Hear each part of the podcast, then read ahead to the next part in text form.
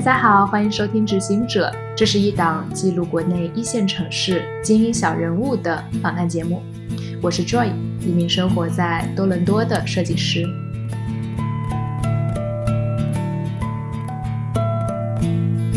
今天的节目嘉宾是来自创业沙拉的联合创始人 Zoe，他也是 One Piece Work 创新空间的前 BD 经理，主要负责与中美跨境有关的商业项目。在上一期的节目中，Zoe 分享了自己如何让创业沙拉从深圳成长为一个覆盖了全球六十四个国家和地区的创业者社区。在接下来的节目里，我们会听 Zoe 给想创业的朋友们提供一些忠告，以及他为什么会离开创业沙拉。那我同时有在思考下一个风口在哪里，或者说未来的这种趋势是什么。我如果一直做社区，一直做活动，我可能长的板块就建立社区的这个技能，我这个长板很长，但是我其他都是短板。我们还聊到了过去几年经历过行业洗牌的联合办公空间、硅谷的创业文化，以及 Zoe 对中国出海企业的一些观察。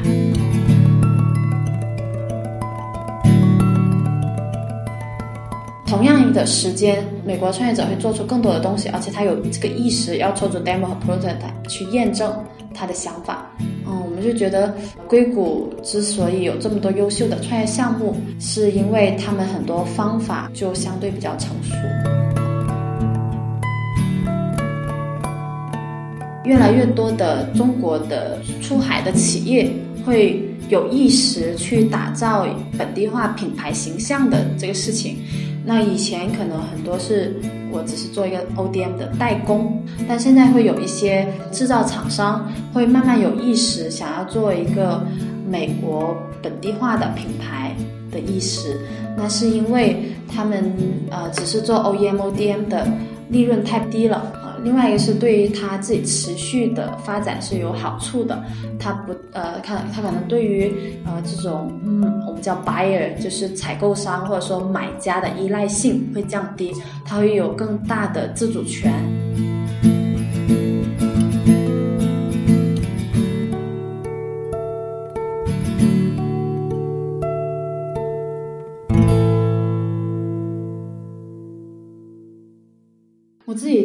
项目有三个，就是一个是一四年做了一个智能硬件的产品，一五年就创办创业沙拉，到一八年创办那个托儿所，三个项目。当然，最主要是在创业沙拉的时候，其实我们在创业沙社区诞生的项目有三千多个，就是我们会见证很多创业项目诞生的过程，但还有它后。它后面从零到一，一到十这个过程，那我们也会呃发现一些规律，就是说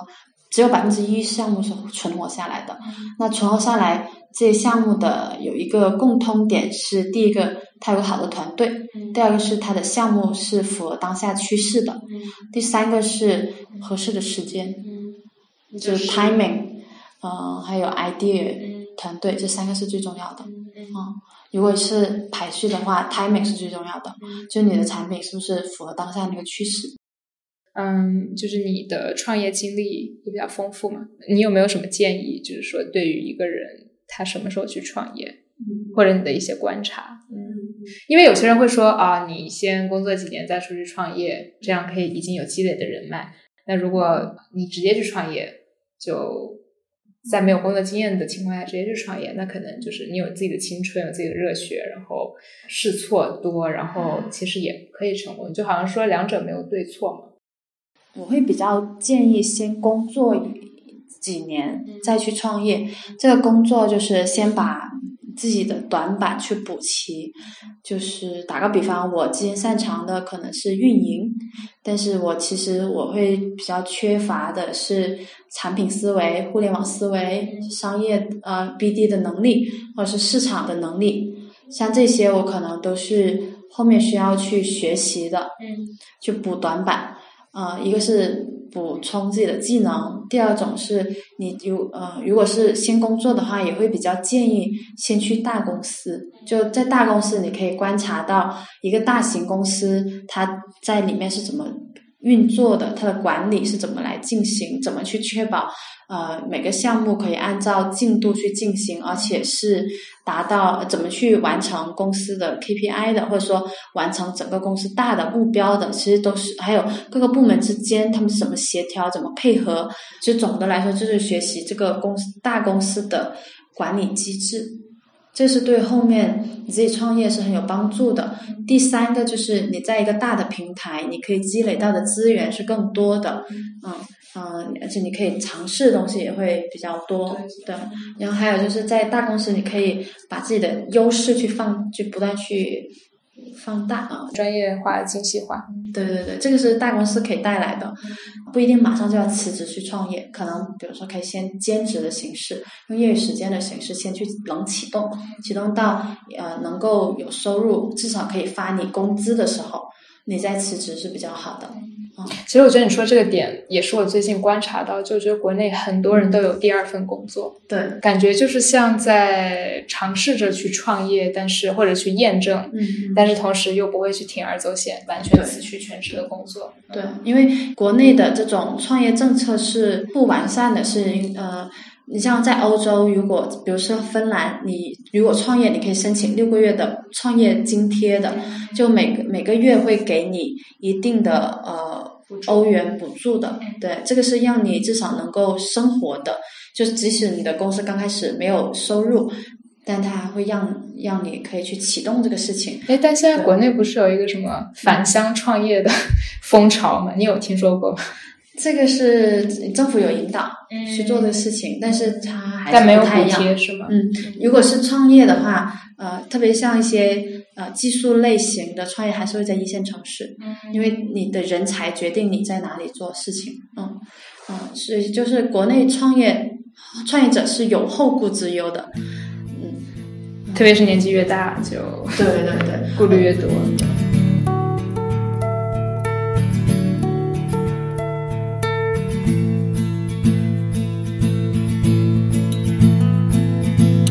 昨天晚上，其实我们四个创始人才刚刚吃饭，其中有一个创始人生日啊，庆生，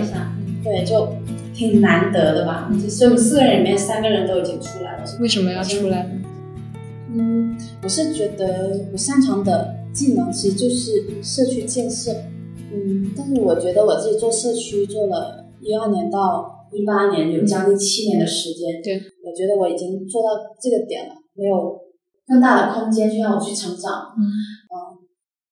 所以就是就是做社区运营是吗？社区运营、社区建设，包括从零开始怎么搭建一个社区，嗯，啊，嗯，但是我自己来说，做创业者社区，啊，在中国来说，我觉得自己做到了一定的程度，也不能更大的，因为六十多个城市，其实五十多、五十三个都是在国内，都在呃中国，而且就是主要的一二三四线城市。我们都有覆盖到了，嗯，那我觉得这个事情，第一个是我觉得做到了，呃，一定规模是吗？对，也不能说极限，但是我觉得做到就是呃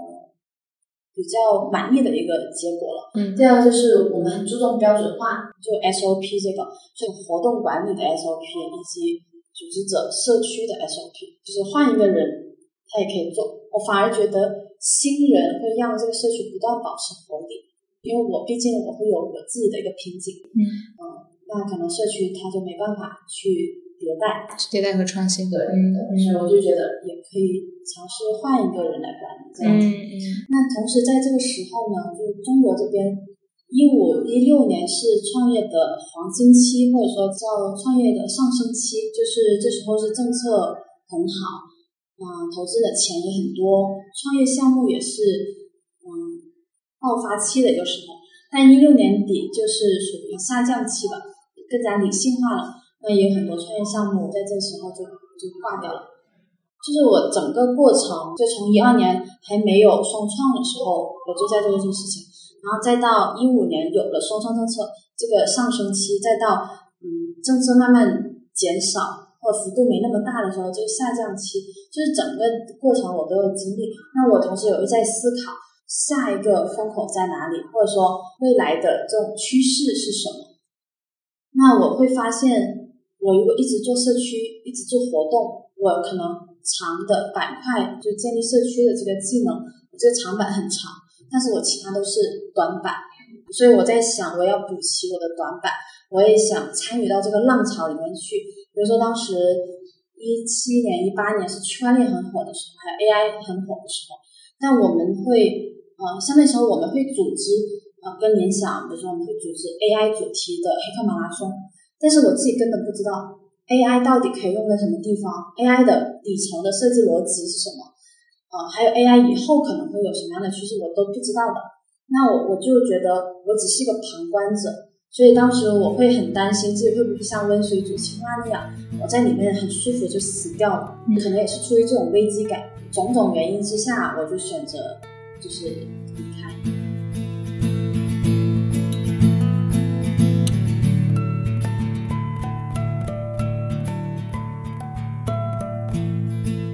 所以之后你就加入了 One Piece。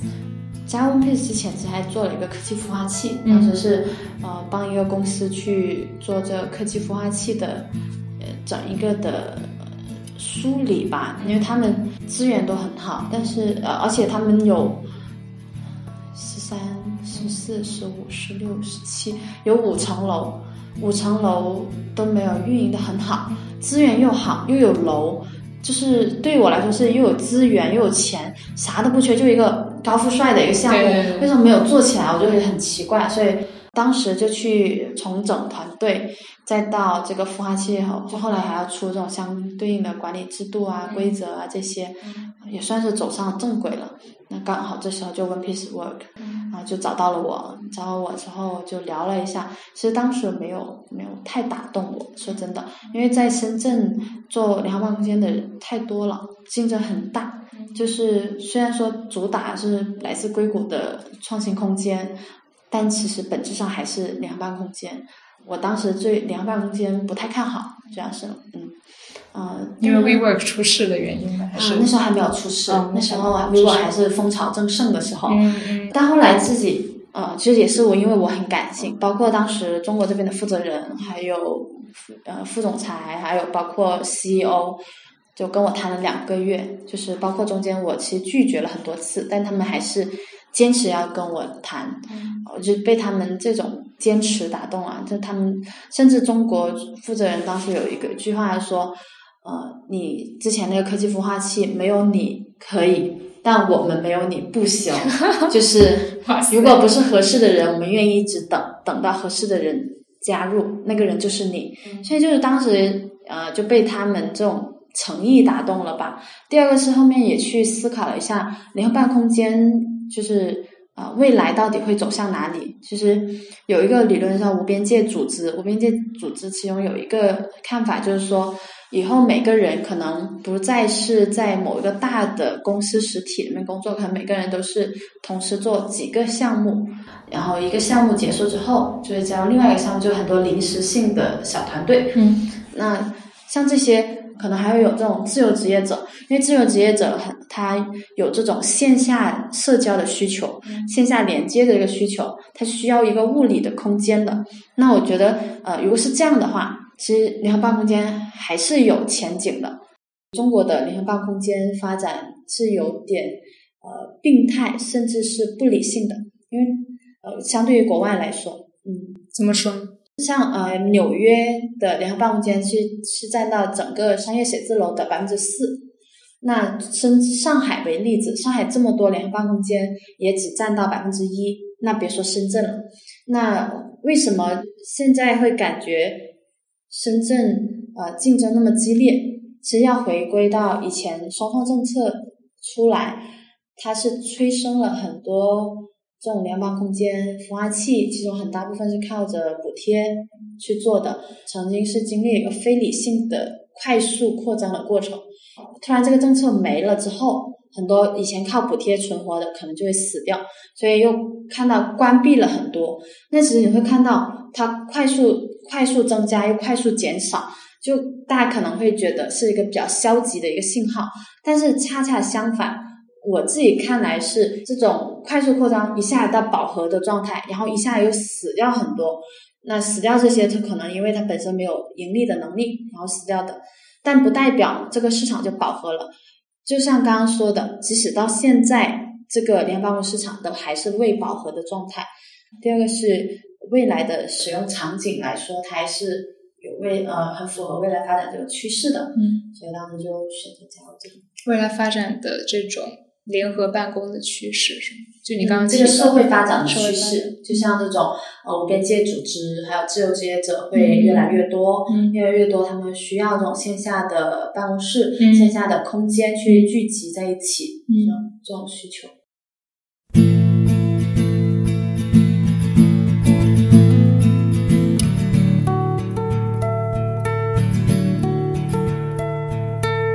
在做的事情和你之前在创业沙拉其实做的事情是非常不同的。具体是在做什么呢？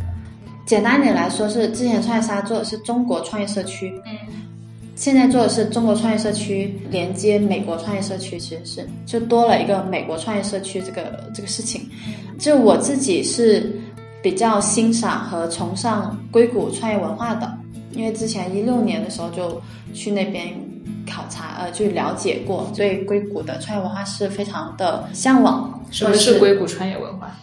开放，嗯呃，互助、连接，就是他们是很强调连接的，人与人的连接。互助是他们会非常愿意去互相帮助，不会给自己设置很多的这种障碍。就比如说，哎，你跟我是竞争对手，我就不要帮你。对，嗯我也或者是我很怕我跟你分享完你就把我的 copy 走了。他们嗯会很愿意去分享，嗯，很愿意去呃帮助彼此这种。所以就这种文化很吸引你。对，而且在硅谷，就是你会很自由、很开放，是没有人会觉得你的 idea 很 stupid。嗯呃，但更重要的是，呃，硅谷创业者的的效率会比较高，而且他们的工作方法是比较成熟的。比如说，嗯、他们一创业，他就知道我要去做市场调查，我要去方法论商业，嗯。对那种方法论非常成熟，就精英创业这个方法使用，就是有因为很强烈对比。我们当时在呃硅谷呃在旧金山我们办创业沙拉的时候，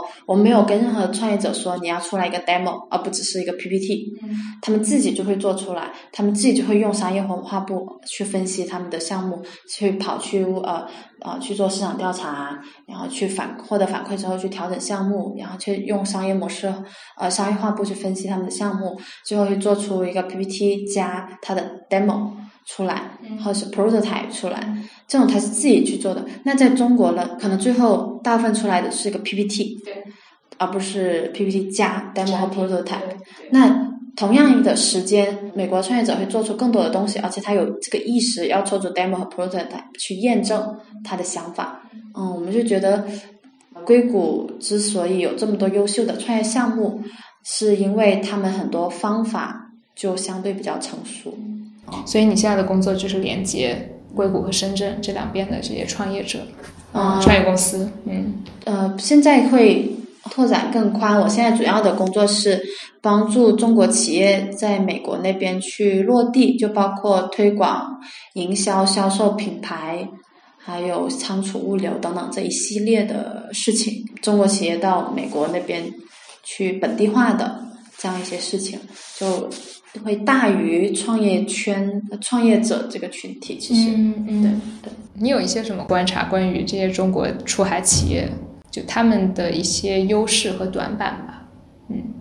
因为我之前就是我我有听一个那个三十六氪，什么叫什么出海，嗯，他们的一个板块。呃，对他们有一个播客专门做什么出海什么去出海观察什么的。对，然后他就有说到，就是说觉得国内的公司到国外，它比较的，就相对来说，它比较急功近利，这不一定是一个坏事，而就是会更少的去考虑一些长期的规划，它可能就是会定出一些非常实际的一些需要落地的 KPI，就说 OK 半年内要怎么样，一年内要怎么样，然后他们会啊。从别的公司去挖人，本地的一些呃公司去挖一些高端人才，但是这些人才他们可能进入到这些刚过过去美国的这些中国企业，很多会有一些文化上的一些啊、很难去融入或者适应的这样一一种呃状态吧。所以我就很好奇，你目前就是有参与过的一些项目，嗯，他们就是你帮他们去出海，然后就是他们的一些状态吧，嗯。嗯嗯，先回答你那个问题，然后再讲一下我观察到的这个规律。好，就急功近利这个是要具体要看的，但其实很容易理解，就是我如果要出海，我肯定就想我要去那边销售的。嗯，所以我倒觉得不是急功近利，而是他很清楚自己要什么。嗯啊，然后但可能会因为在跟在出海本地化，或者说在出海过程当中，可能会因为。文化差异、工作习惯不同，呃，消费习惯不同，会让呃，就是本地消费者，就那边消费者会觉得你你的产品没有符合我的使用习惯，就你没有本地化，你的产品没有本地化，你的品牌没有本地化，你给我的感觉就是你是一个中国的产品，而不是美国消费者的产品。嗯，啊，那我不知道他急功近利这个话是谁说出来的，嗯，但在我看来，其实我会更觉得他是因为啊，很多中国的品牌、中国的产品到了，比如说到美国，没有很好本地化，就没有融入到那边的消费市场去，然后表现出来的。嗯，我观察到的几个几个现象或规律吧。第一个就是。中国这边出口的产品质量是在提升的，嗯，而且是美国消费者对于中国产品的接受度也在提高的。其中那个 CNBC 有一个调查，百分之五十七的消费者，美国消费者其实是不太在意这个产品是否是 Made in China。嗯。对，那是以前这个比例是百分之三十七的，现在是今年最年年初的时候的一个调查，就已经提升到百分之五十七。那说明就是我们中国的产品在美国那边的一个是产品质量提高，第二个是接受度更高，那对我们来说是一个好的信号。第二个是呃，越来越多的中国的出海的企业会有意识去打造本地化品牌形象的这个事情。那以前可能很多是我只是做一个 ODM 的代工，就把产品出口到那边，然后由那边的采购商他来在当地或者代理商在当地去销售。但现在会有一些制造厂商，甚至是有几十年生产经验的这种制造厂商，会慢慢有意识想要做一个美国本地化的品牌的意识。那是因为他们呃只是做 OEM、ODM 的。利润太薄，太呃太少了，太低了。第二个就是他们的产品质量的提升和这个市场呃，就是消费者市场的培育，他有越来越多的消费者之后，他有信心去做这个事情，所以他们会想要去成立一个自己的品牌，去自己去面向消费者，去呃获得更大的一个利润空间，嗯，去做这个事情。那这个好处是说。他是在做一个自己的品牌，而非只是过去利润非常薄啊单薄的代工。呃，另外一个是对于他自己持续的发展是有好处的。他不呃，看他可能对于呃这种嗯我们叫 buyer 就是采购商或者说买家的依赖性会降低，他会有更大的自主权。第三个是，也是给我们一个很好的机会，就像我们这样，呃，同时在中国和美国的团队，我们是同时熟悉双呃两边的呃，就是环呃经济环境或者说本地消费者习惯的。呃，那我们在这当中去做咨询的话，其实比较好，可以帮助他们去做本地化落地的。那本地化是涉及到小的，就比如说你的 logo、你的名字、你的网站设计是否符合本地人的审美。第二个是你的产品的使用是否符合小本本地消费者的习惯。嗯嗯，打个打个比方，比如说，嗯。比如说一个杯子，可能我们在中国设计的杯子是长这样，就觉得是好看。但在美国来说，可能我们根本就不需要这种杯子。我需要是一种可以带到户外去使用的杯子。比如说哈，那可能我们就需要去做本地市场的一个市场分析，然后去了解本地的消费者，对我们的产品进行一个改造，然后就符合本地的消费者习惯。嗯，第三个观察到的就是出海的。产品或者是行业类型会以呃消费类产品为主，呃，还有一个是硬件的产品，或者是一些比较呃前沿的科技、黑科技的产品，会去出口到美国是比较多的。那消费类产品就很好理解了，还有一种就是呃硬件或者是比较先进科技的一些产品，所以像这些产品是受中美贸易战影响比较低的一些产品。嗯，现在会有呃越来越多的企业会留意到自己的品牌没有本地化，然后需要做一个 American brand made in China 这样的一个感觉。嗯，对，就是他们会想要去做一个。看起来像是美国的品牌，嗯，去做本地化融入的这个事情，嗯，就是就会做刚才说的这个品牌形象的打造，嗯，这个事情，嗯，了解。嗯，还有一点其实可以提，但是其实可能跟我没有太大关系。呃，现在这几年出海的一个大热潮是去东南亚，东南亚市场、非洲市场。所以你们不做东南亚？我们不做东南亚，但是有观察到这个这个趋势是吧？趋势，嗯嗯，包括也很多找到我找到我这边咨询的，嗯嗯嗯，了解。